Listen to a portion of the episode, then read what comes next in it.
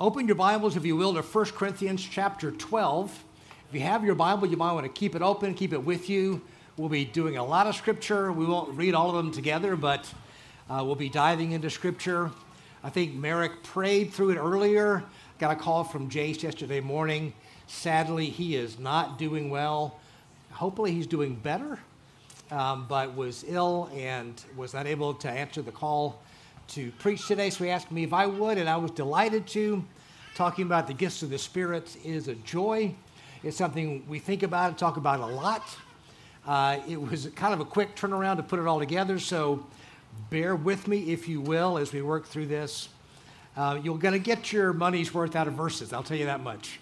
Um, so it is just so wonderful to be here together, the full throated singing of the church, our whole church together sing everyone, everyone hearing the same thing. I only have to preach one time. That's glorious. It's probably a good thing because usually second service I'm longer than first service, if that's imaginable. So, yeah, you can look to your outline.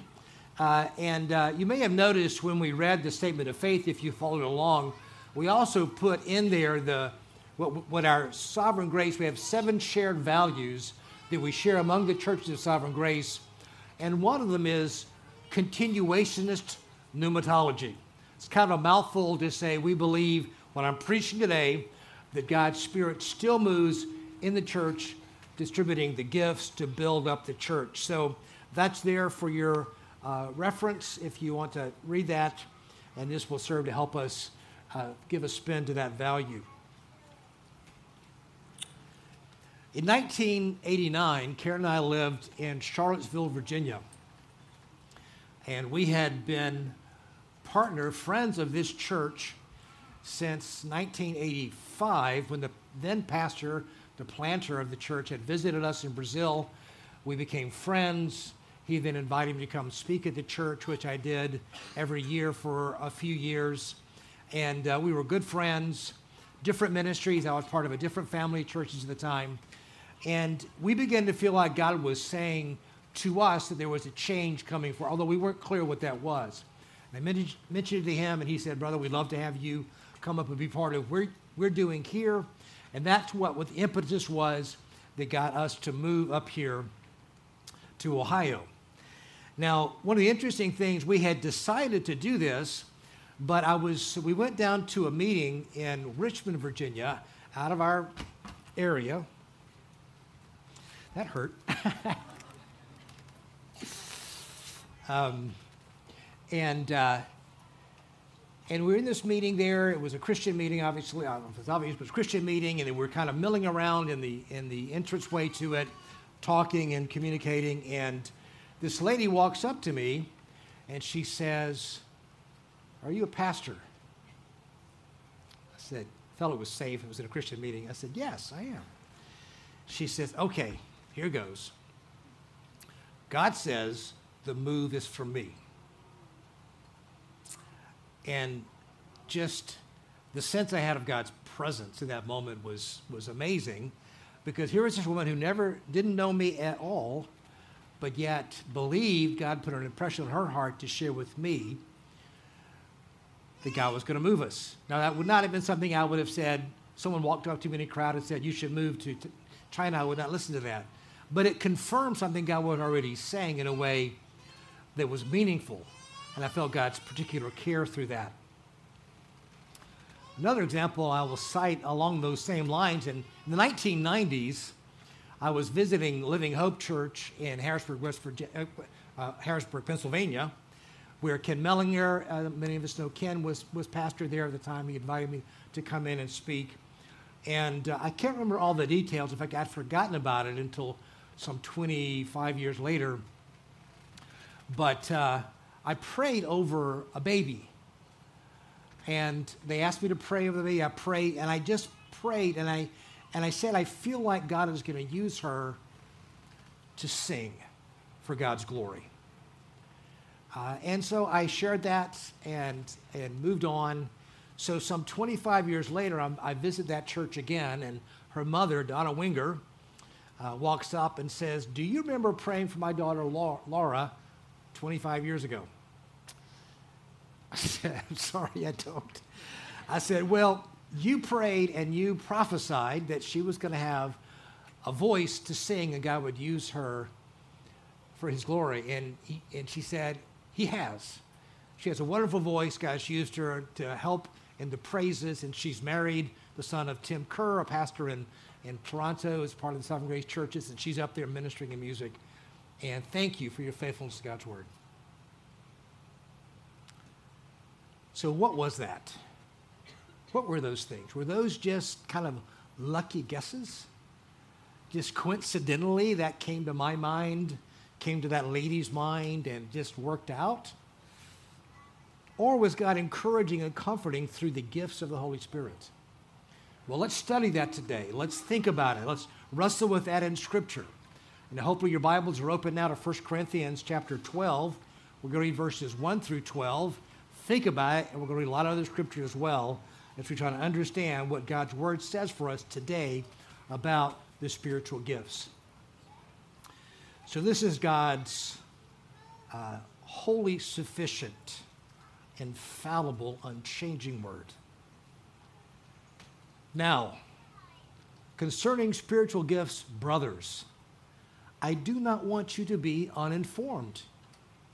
You know that when you were pagans, you were led astray to mute idols, however, you were led. Therefore, I want you to understand that no one speaking in the Spirit of God ever says Jesus is accursed, and no one can say Jesus is Lord except in the Holy Spirit. Now, there are varieties of gifts, but the same Spirit. There are varieties of service, but the same Lord. There are varieties of activities, but it is the same God who empowers them all in every one. To each is given the manifestation of the Spirit for the common good. For to one is given through the Spirit the utterance of wisdom and to another the utterance of knowledge according to the same Spirit, to another faith by the same Spirit, to another gifts of healing by one Spirit, to another the workings of miracles, to another prophecy, to another the ability to distinguish between spirits, to another various kinds of tongues, to another the interpretation of tongues. All these are empowered by one and the same Spirit, who apportions to each one individually as he wills, for just as the body is one and has many members, and all the members of the body, though many, are one body, so it is with Christ. God bless the hearing and believing and obeying of His word. Would you pray with me?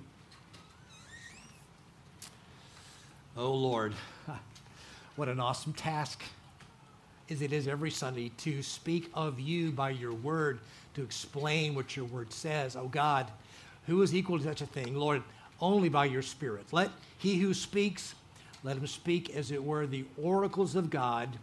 Through that, may Jesus Christ be glorified through the church to the glory of God. Father, we pray for that today. Lord, speak through your word. Open our ears to hear. Illumine us, Holy Spirit, we pray. In Jesus' name, amen. Okay, so main points by the gift of the Holy Spirit, we want to be first informed, two, empowered, and three, built up. Your main points informed, empowered, and built up. First, informed. So, the context here of this chapter 12 of 1 Corinthians is the Corinthians were confused. If you read the letter, they were confused by a lot of things, but specifically, they had written previously asking God to explain spiritual things to them. They were trying to be super spiritual Christians, they wanted to be the max. And Paul says, I don't want you to be uninformed. So he moves their gaze from the activity of the Spirit to the Spirit Himself, from spirituality to grace gifting. The word in Greek he uses is charismata, where we get the term charismatic. Charismatics, it is grace gifting. And we want to be informed as well. So, so under this category of being informed. There are two subpoints what the gifts are and what the gifts are not. What the gifts are, what they are not. Let me read to you just a snippet from this uh, Sovereign Grace Statement of Faith, which we read earlier. Christ loves his church, his body, and provides for its health and growth through the Holy Spirit. In addition to giving new life, the Spirit sovereignly bestows gifts on every believer. Spiritual gifts are those abilities and expressions of God's power given by His grace for the glory of Christ and the building up of the church. Another quote I'll give you, which we put in your outline, your handout. More simply stated, Wayne Grudem says it this way in his systematic theology a spiritual gift is any ability that is empowered by the Holy Spirit and used in any ministry of the church. So, in his, in his book, Systematic Theology, Dr. Grudem identifies 22 gifts recorded in Scripture. And as you may have realized from his definition, it's not an exhaustive uh, list. There are more than that. Uh, it is any uh, ability as powered by the Holy Spirit used in any ministry of the church. So the gifts of the Spirit are many and varied, but there are some that we see more than others, and some we focus on, some we're specifically exhorted to exemplify and to desire. So, some are spectacular gifts, some are quite common.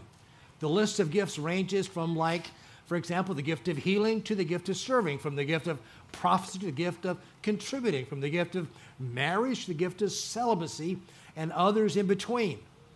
The scripture makes no distinction between the so called natural and supernatural gifts. So Herman Ridderbos says it this way in his book, Paul, an outline of his theology. This is a quote from him. He says, The charismatic the charismata, right? That grace gift word. The charismatic is not only that which is spectacular and unusual, charisma is everything the Spirit wishes to use and presses into service for equipping and upbuilding the church. What can serve for instruction and admonition and for ministering to one another, or even the effective direction and the government of the church. The whole distinction between charismatic and non charismatic ministries in the church, therefore, cannot be reconciled with Pauline conception of charisma. So, one of the things that Paul is speaking to in the church of Corinthians, they had over spiritualized these gifts. And there were these things that were like, you know, beyond, you know, just super Christians. And like, yeah, there are some that are very extraordinary and impressive, but every gift is from the Holy Spirit. So we may think, oh, I believe the Lord has gifted me to serve, but I could never give a word of prophecy. Well, maybe not, but it's the one and the same Spirit that enables them both. So perhaps you could. Let's look at a couple other uh, passages that speak to this. Keep your finger, if you can, in 1 Corinthians 12 and turn to Romans 12, if you're able to do that with whatever device or book you have there. Uh, we'll see in Romans 12 an interesting mix of the spectacular and the more common gifts. They're kind of blended together here a little bit unlike 1 Corinthians, that list we let, reread. So these giftings, not only, not only are they gifts identified, but there's an element of the fruit of the Spirit that's combined with them. Romans 12, 6 through 8 says this Romans 12, 6 through 8. Having gifts that differ according to the grace given to us, let us use them. If prophecy, in proportion to our faith, if service, in our serving the one who teaches in his teaching, the one who exhorts in his exhortation, the one who contributes in generosity, the one who leads with zeal, the one who does acts of mercy with cheerfulness. So, one of the mistakes that's made of those who practice the gifts is that sometimes maybe there's a gifting there, but there's not much fruit. There, there's a harshness, or there's a pride, or there's an arrogance. And Paul wedged together here a, the humility and the cheerfulness and the generosity and these gifts of the Spirit. 1 Peter 4 10 and 11, we won't turn there, but I'll read it to you. Peter talks about the gifts in, in kind of broad brushstrokes. He says, As each has received a gift, use it to serve one another as good stewards of God's varied grace. Whoever speaks, speak as if he is speaking the oracles of God. Whoever serves, as one who serves by the strength that God supplies, in order that in everything God may be glorified through Jesus Christ. To him belong glory and dominion forever and ever. Amen. So the goal of the gifts is to glorify Christ and God. So, so the gifts can be helpfully thought of in two groupings. And this kind of way of maybe thinking about it, it's, it's a way of organizing them. Gifts of speaking, words of wisdom, words of knowledge, prophecy, speaking in tongues, interpretation of tongues, teaching, exhortation. Those are spoken gifts. And gifts of service, like service, giving, mercy, leading, administration, faith, miracles, and healings. So hopefully that's broad enough that if you're sitting there and you're a Christian, you're beginning to think, yeah, yeah, I, I can see that gift at work in my life. I love to serve. I just have a heart of mercy. Or I just help put things in order. Or, you know, I just like to encourage people and exhort them.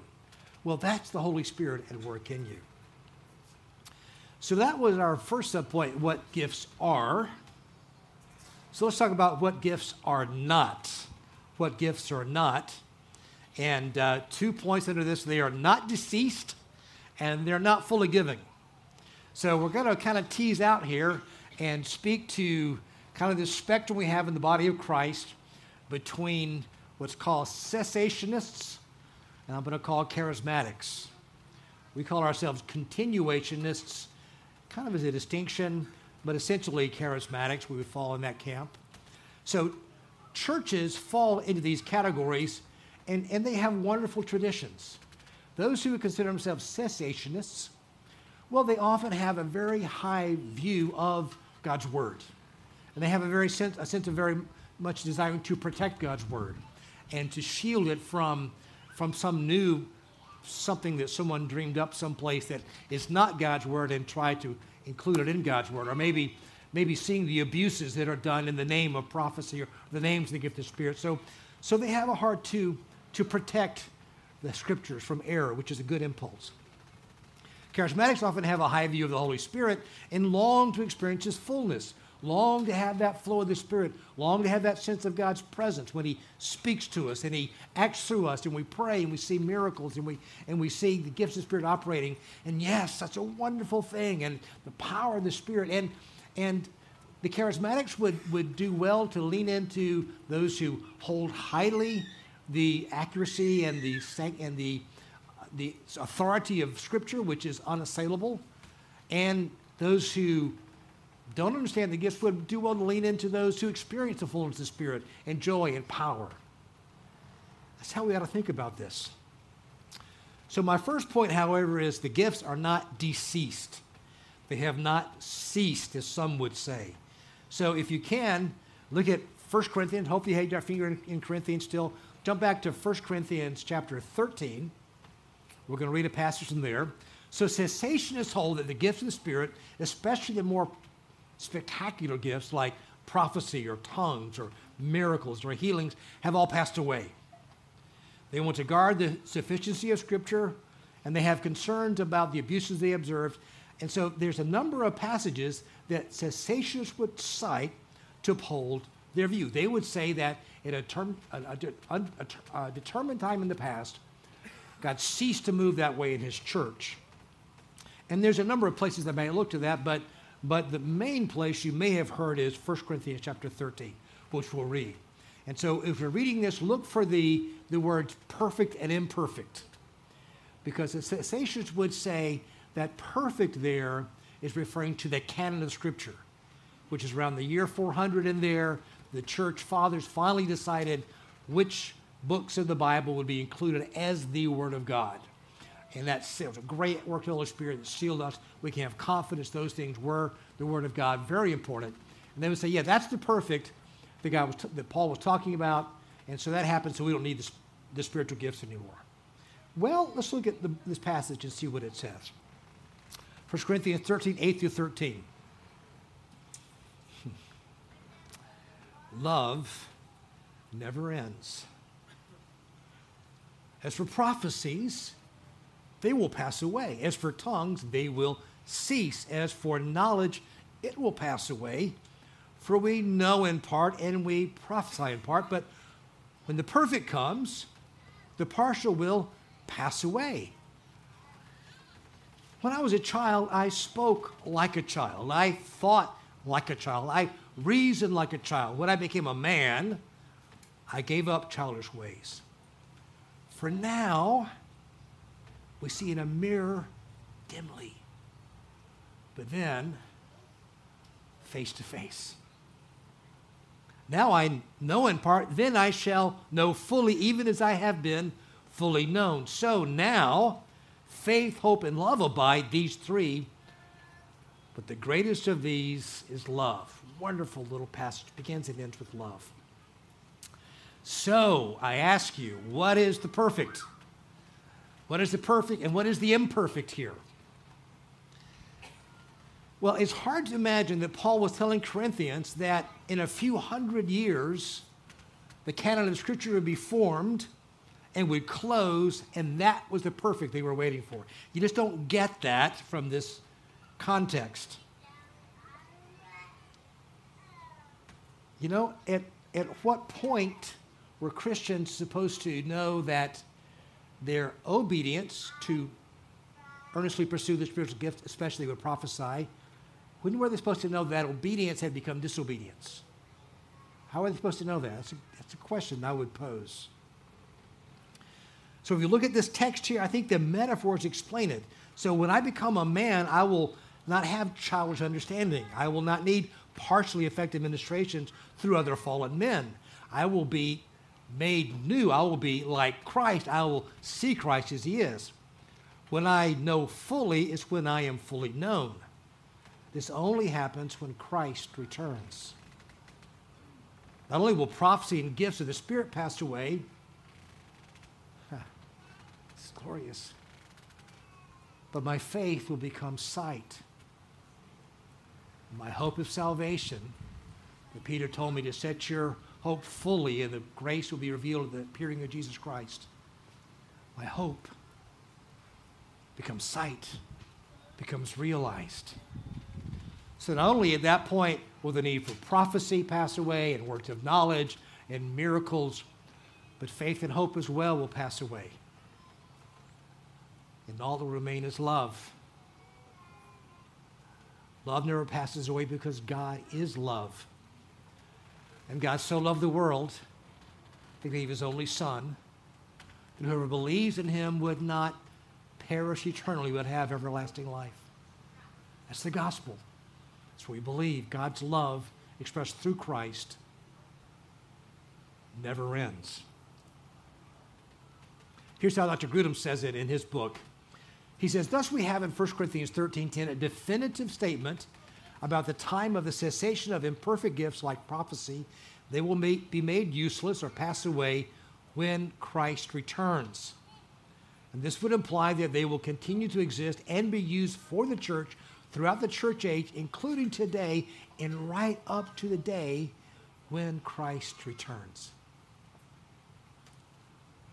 So that's, I think that's evident from this text we just read. But not only that, and you can maybe look at this later, in the beginning of the book, 1 Corinthians 1, verse 7, Paul is actually encouraging the Corinthians for their use of the gifts, thanking God for that.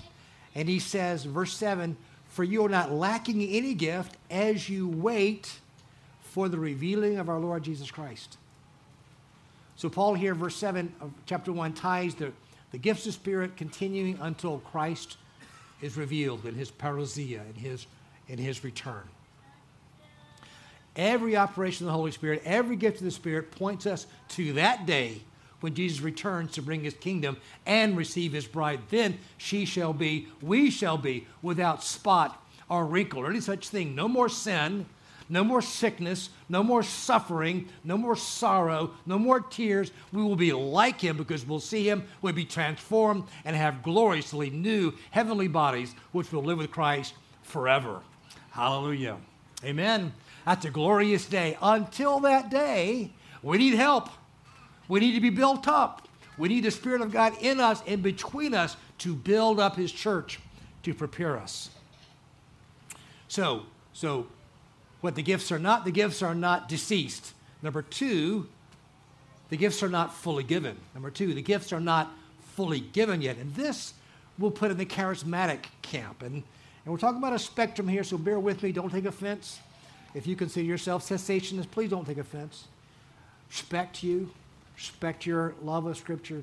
If you're charismatic, if you consider yourself charismatic, I was, I would consider myself charismatic, especially when I first came to the Lord. Bear with, bear with me. This may not refer to you exactly. So, part of the reason we use the term continuationist is to focus on the, the Bible teaches over some traditions that I'll mention here. So, number one, charismatics can have an over realized eschatology. Some charismatics can have an over realized eschatology. So, they might say, if you're not healed, we prayed for you. If you didn't get healed, it's because you didn't have faith. If you don't speak in tongues, well, you're probably not baptized in the Holy Spirit. Uh, they elevate New Testament prophecy. And so there's this great prophet who prophesies the things, and you better, you better do those things. Let me tell you something. God, I believe, uses prophecy. I hope that those words I shared with Asher and Hannah were inspired by the Holy Spirit to encourage them in their lives, but they are perfectly free to completely disregard them. Why? Because the Word of God is what builds us, but those could have been, I hope they were, encouragement from the Lord for them. But sometimes charismatics elevate prophecy in the New Testament to a place that God did not give it. Uh, it's like New Testament prophecy is like when you have that feeling, you should go pray for someone in a particular way. I just felt led to pray for you for your daughter. And you pray for that person, and they go, Oh my goodness, I was so worried about my daughter. Thank you. We've all had situations like that. That's the Spirit. That's the Spirit leading us. Um, and when you realize God sent you, then you realize, okay, God used me, not authoritative, not God's word, but God spoke something to a person to speak to someone else. Prophecy is not God's word like Scripture. It is not perfect. It must be judged. So the eschatology we see in Scripture, eschatology is the study of the end times. What we see in Scripture has been called the already but not yet. The already but not yet. We already experience, proclaim the first fruits of God's kingdom. We already have this spirit within us. We already enjoy a kind of life and community that is different, distinct from the world. We already have that sense of His presence. We have manifestations of His power already, but not yet fully. We still suffer. We still experience sickness, though we can pray, and God does, in His sovereignty, at times give us immediate relief, but still not fully. So let me read to you from Ephesians chapter 1, verses 13 and 14, and listen as I point this out in Scripture. So, Paul's speaking, and here God's word says in verse 13, in, you, in him you also, when you heard the word of truth, the gospel of your salvation, and believed in him, you were sealed with the promised Holy Spirit, who is the guarantee of our inheritance until we acquire possession of it to the praise of his glory. So when you're saved, the Spirit of God enters you. You're born again. You're you're regenerated. You're made alive with Christ, and that promise is given. You're sealed, and you have the first fruit of the Spirit. But only the fullness comes when Christ's kingdom returns. So we already have it, but not yet fully. So, number two, this is something I just recently, I think, realized. Charismatics can be charismatics can be spirit centered instead of Christ centered. And that's something that's significant, I think. The interesting thing is, spirit filled denominations are by far the largest denominations in the world, especially in, in Latin America and, and, and Africa and other, uh, other continents. Spirit filled churches are growing dramatically, explosively. Missiologists say that by in the next couple of decades, one out of eight people in Africa will be uh, part of a spirit filled Christian church. It's amazing. The sad thing is that I will say most spirit filled churches around the world are steeped in error, in practice, in profession. Uh, sad. It's a sad thing, and, and, and Lord, have mercy. Why is that so? Well, there are I'm sure various reasons, but perhaps one reason is because they are spirit centered and not Christ centered. They're more, more focused on the gift than on the giver. They want prosperity over principle. I look back to my early days and I see some of that in me, where I wanted the experience. I went to church for an experience. I didn't feel good until I heard a prophecy, until I heard somebody. And so that's a precious thing, but it, it should have been pointing me to Christ, not to the gift. John, Jesus clarifies this for us in John chapters 14 and 15. Let me read a couple of passages. John 14, 25 and 26. Jesus speaking, he says, You think I've spoken to you while I'm still with you, but the Helper, the Holy Spirit, whom the Father will send in my name, he will teach you all things and bring to your remembrance all that I have said to you. So, work of the Spirit in our lives is to remind us of what Jesus said. Paul said, I decided to know among you only what? Christ and Him crucified. He's not belittling the Holy Spirit. That's God's design. The Holy Spirit proclaims and draws our attention to Christ. John 15, 26. But when the Helper comes, which is the Spirit, but when the Helper comes, whom I will send to you from the Father, the Spirit of truth, who proceeds from the Father, he will bear witness about me. So, we are the church of Jesus Christ. The Holy Spirit is referred to as the Spirit of Christ. He's even been called the shy member of the Trinity because he's not spoken of as much in Scripture. It's not wrong to pray to the Holy Spirit, but no one ever does in Scripture. Uh, listen, there's nothing shy about the Holy Spirit. He's the power of God's release. He regenerates us. He changes us from fallen, dead, rebellious sinners into children of God. Oh, there's no, there's not casting any shade on the Holy Spirit here. But when He's present, we are beholding the glories of Christ and the power of Christ. That's who He's revealing to us. So, perhaps some of the errors that have plagued the charismatic church stem from that. Speaking of the power of God through the Holy Spirit, point number two, empowered. Point number two, we are empowered. We have the spirit, spirit to, gifts happen to empower us. Three things, three ways we're empowered. Number one, we are empowered, we have power over sin. Romans 8, 13, and 14 say this For if you live according to the flesh, you will die. But if by the Spirit you put to death the deeds of the body, you will live. For all who are led by the Spirit of God are sons of God. What is the sign of a spirit filled Christian? Increasingly, we have victory over sin. Those are the things in Hannah and Asher that we talked about. They had a conviction of sin, they had a sense of God's help with them as they had given their lives to Him. Now the Spirit of God is within them. They're announcing through baptism they were buried with Christ in His death, that they would be resurrected in likeness of His resurrection. That happened when they believed, but that's the powerful imagery of baptism. That just like we come up out of that water, we come up out of our grave, we are saved, God's power is in us, and then progressively, God begins to sanctify us.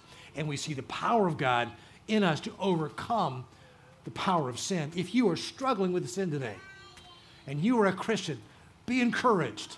The Spirit of God is within you. He is the gift to you to empower you to have victory. It may be a long battle, but His power, we are empowered to put to death sin, to suffer well, and to glorify God as we do. We're also empowered to evangelize the Spirit empowers us to evangelize. Acts 1 8, but you will receive power when the Holy Spirit has come to you, and you will be my witnesses in Jerusalem and in Judea and Samaria and to the ends of the earth. Even Copley, Ohio, even Akron, Ohio, even Stow, Kent, and Wadsworth, and Medina. There is a power God has given us by His Spirit to be witnesses. It's a sign of a spirit filled Christian. The heart and grace to share Christ with others. Oh, we need to appropriate that gifting. We are leaning in our community groups, listening to the Proclaim series. We're having more opportunities to share our faith. We're being stirred by that. You may think, gosh, it's just hard for me to talk to people about my faith. I get it. It can be hard for us all, but listen, there is within you a spirit, the mighty spirit of God, the same spirit that raised Jesus Christ from the dead, and he will empower you to share your faith. Amen. Amen. Amen. And he also empowers us to build up the church. If you're still in Corinthians in your Bible, look at 1 Corinthians 12, 4 through 6. 1 Corinthians 12, 4 through 6.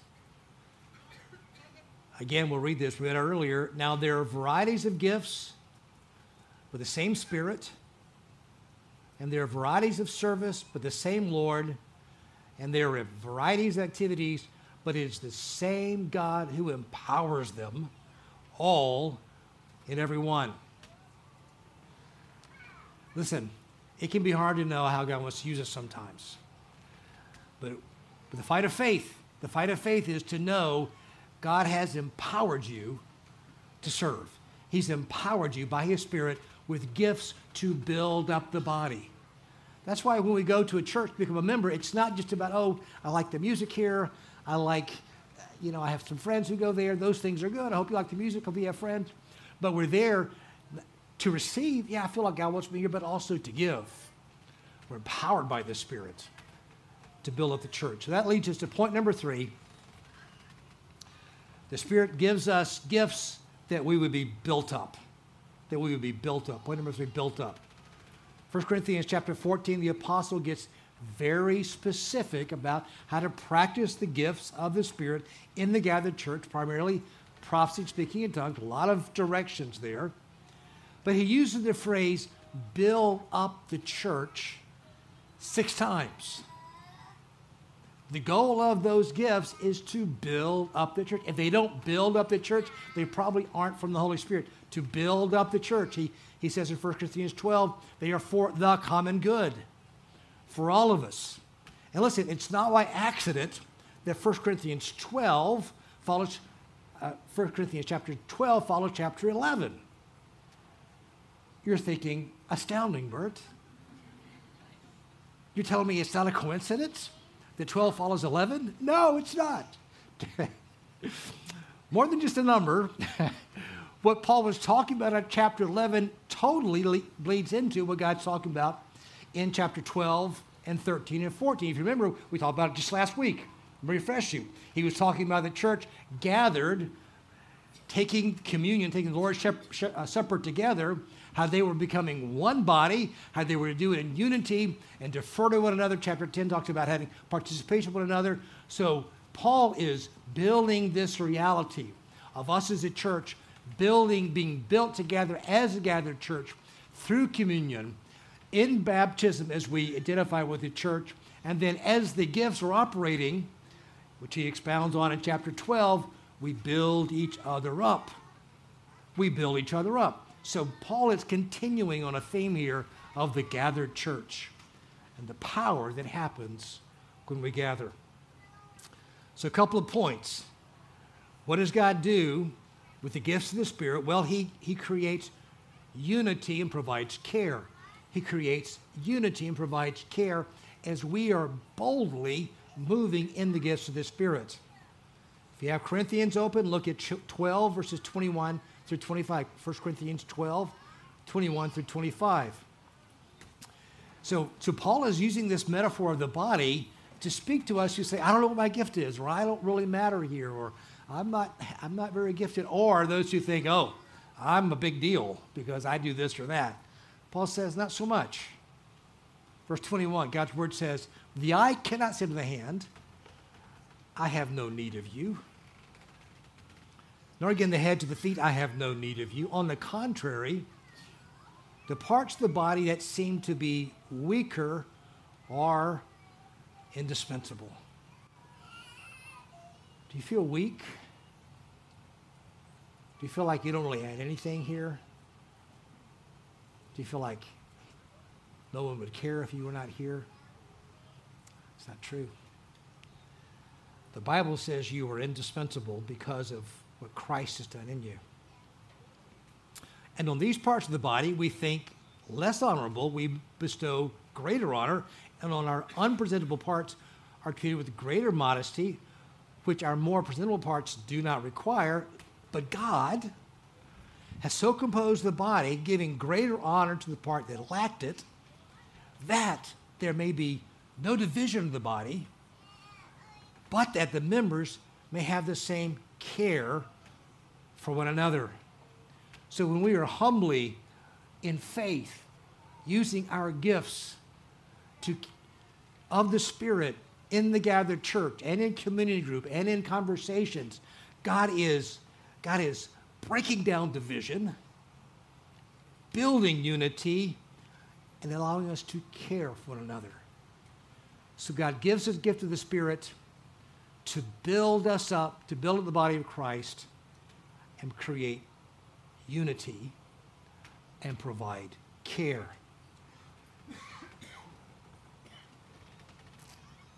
I want to come to church and community group with a desire to use the gift of the Spirit to care for others and build them up.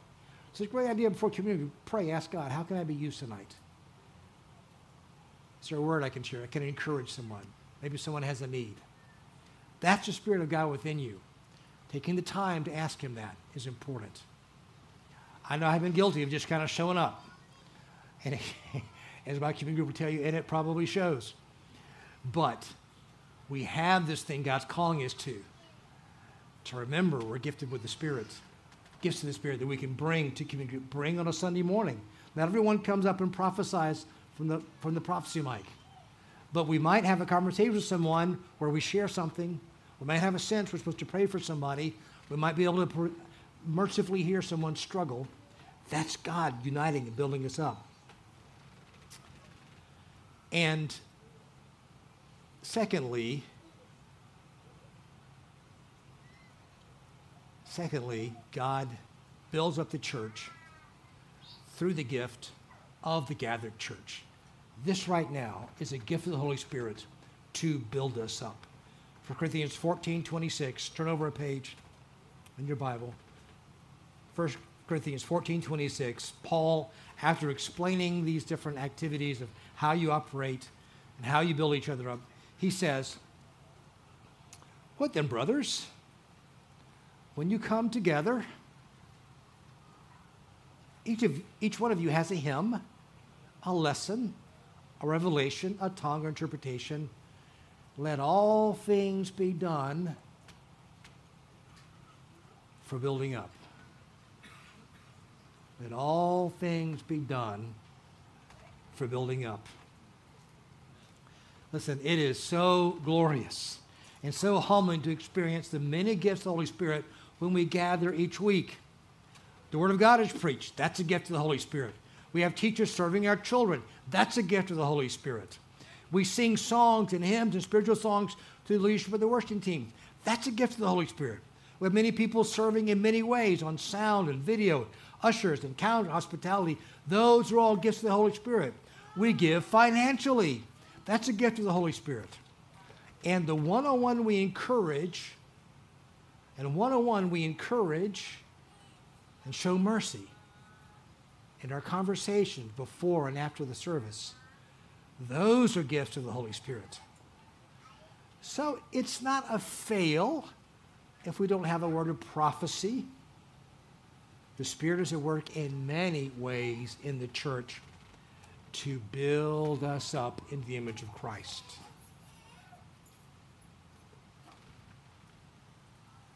However, in closing, I'll leave you one last verse. 1 Corinthians 14 1. Paul, after he describes the gifts in chapter 12, their purposes, after chapter 13, he calls us to love, being superior to the gifts. Without the gift, without love, the gifts are clanging cymbals and sounding brass. unhelpful, unuseful. He cements us in love, still more excellent than the gifts. But he concludes that with this verse that he says, Pursue love and earnestly desire the spiritual gifts, especially that you would prophesy. Let's pray.